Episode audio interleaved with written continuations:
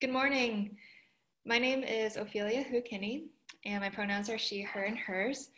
I am the worship coordinator here at Hope Gateway, and I'm honored to be able to share this message with you all today.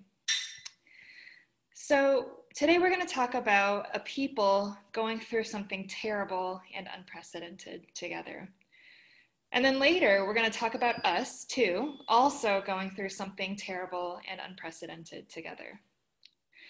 So, usually in a sermon, you're going to hear real life examples illustrating the message you hear or the lesson that you're learning. But I don't really have much for examples today. And that's because the story from scripture I think is so rich. And the real life example I'd love for us to think about is the one that we're living through together right now.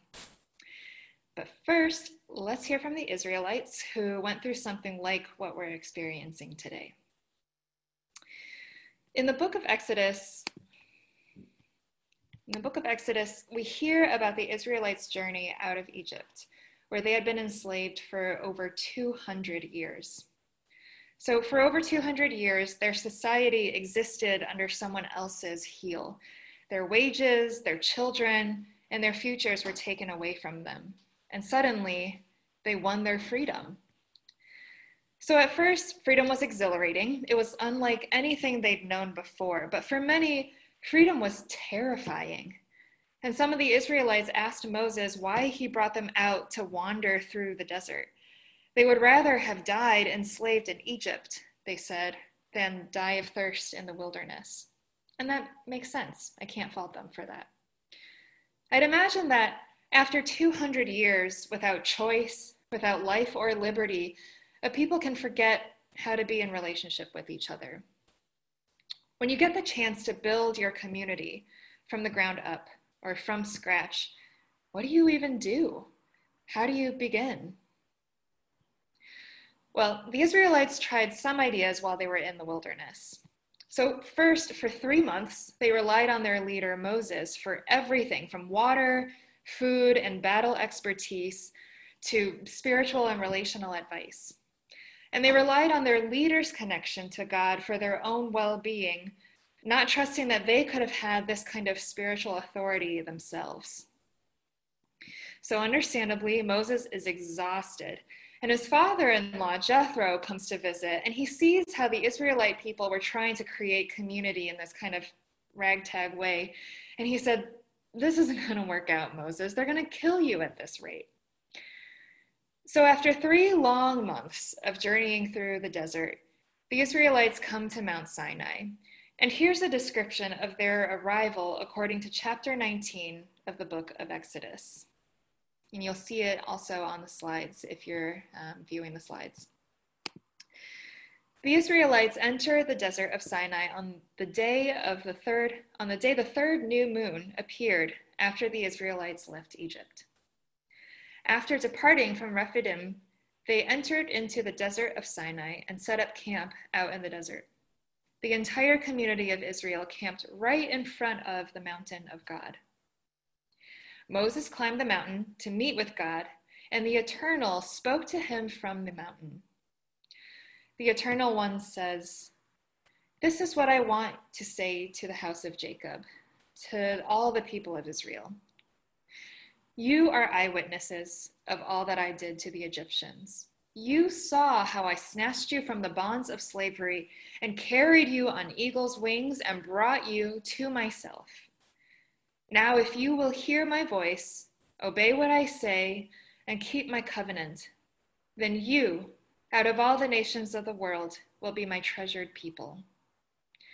After all, the earth belongs to me. You will be my kingdom of priests a nation holy and set apart. Tell the Israelites exactly what I have told to you.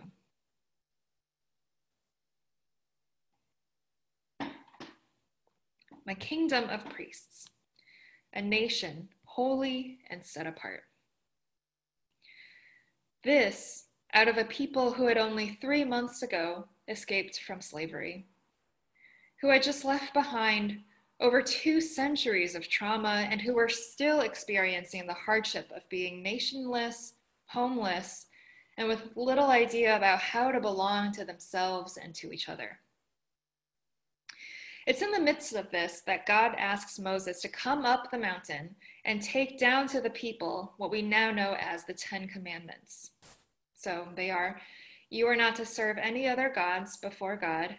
You are not to make any idol or image of other gods. You are not to use God's name for your own idle purposes.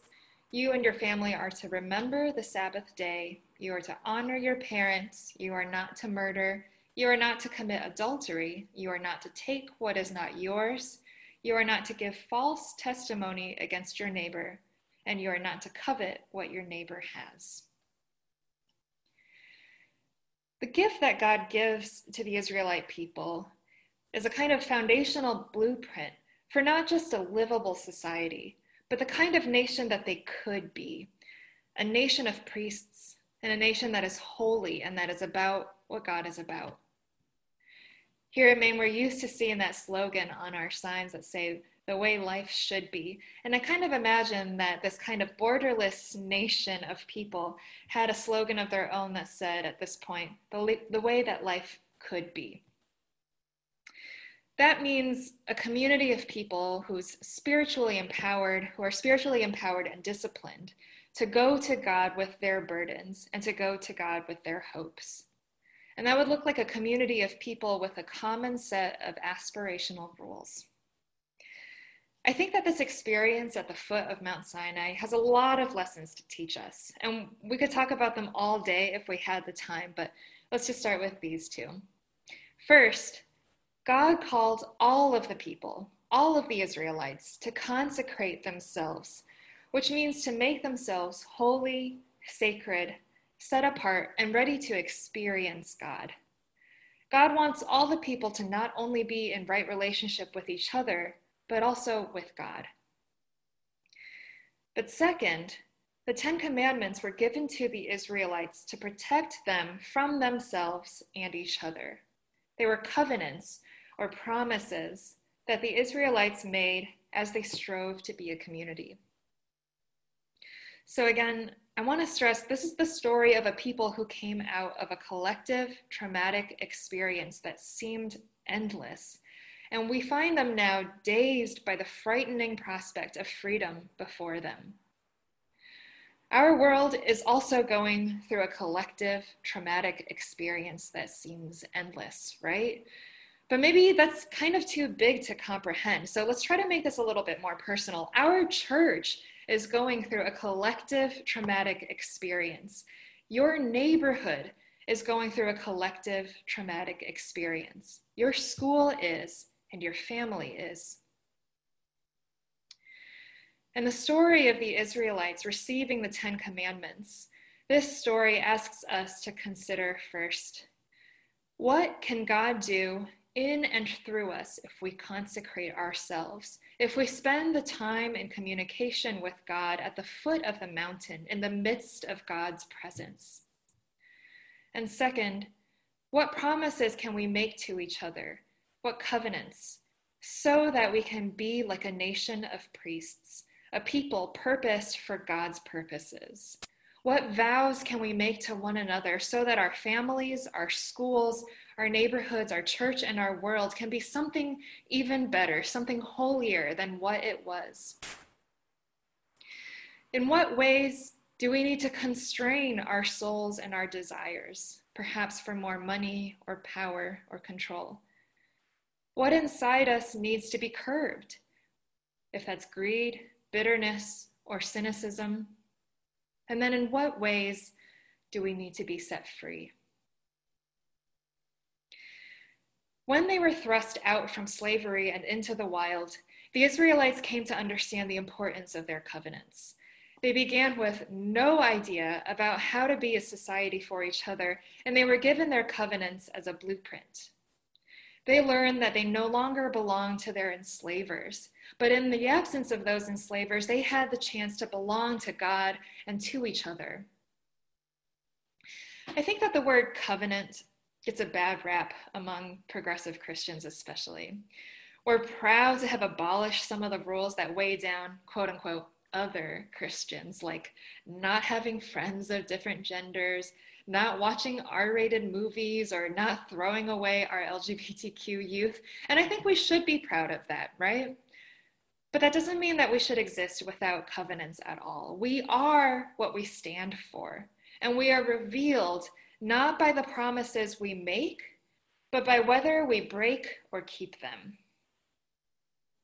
So, wearing a mask during a, a pandemic, for example, is a covenant for now, a simple vow to keep one another safe, as is minimizing our time outside or limiting our visits with each other, even and sometimes especially with loved ones. But after this time, after this pandemic, after this collective traumatic experience, we will have a new world that demands new rules. So, what do we want them to be? How will we hold ourselves accountable to love God and to honor our siblings? What covenants could form the foundation of a nation, a world of priests. My friend has been teaching English in the Navajo Nation for many years. She's devoted to her craft, but this year she's thinking a lot less about whether everyone finishes Beowulf in time. Her students are far flung across a rural nation where many families don't have internet access. And once a week, she gets to send them a packet on a school bus that drives from house to house. So this year, she's about her students' safety and mental well being. So, for example, maybe in the world to come, we can make a promise to keep protecting our young people's safety and mental well being. And when this pandemic began, the world came to recognize suddenly the value of its teachers, service industry professionals, custodial staff, and other essential workers. So maybe in the world to come, we can vow to protect those whose professions have been maligned or overlooked. And we can follow that vow with adequate compensation and agency and decency. So, what covenants could form the foundation of a nation of priests. I think some Christians think that we're living through the end times, and I don't think we are. But I do believe that we're living in apocalyptic times. The word apocalypse comes from the Greek word apokaluptein, and I don't know that I'm pronouncing that correctly, but maybe during coffee hour, one of the retired ministers can tell me how it's pronounced. But it means to uncover or to reveal. And whether we're ready to accept what we find, these days have uncovered and revealed us. And the call of the Eternal One is this Let us meet these days and those to come as a nation of priests, a people that is about God's kingdom as demonstrated through the life of Jesus the Christ.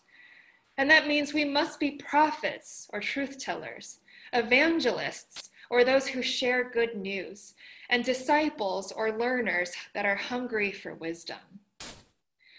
We are wandering through the desert for now, and we are coming to the foot of the mountain.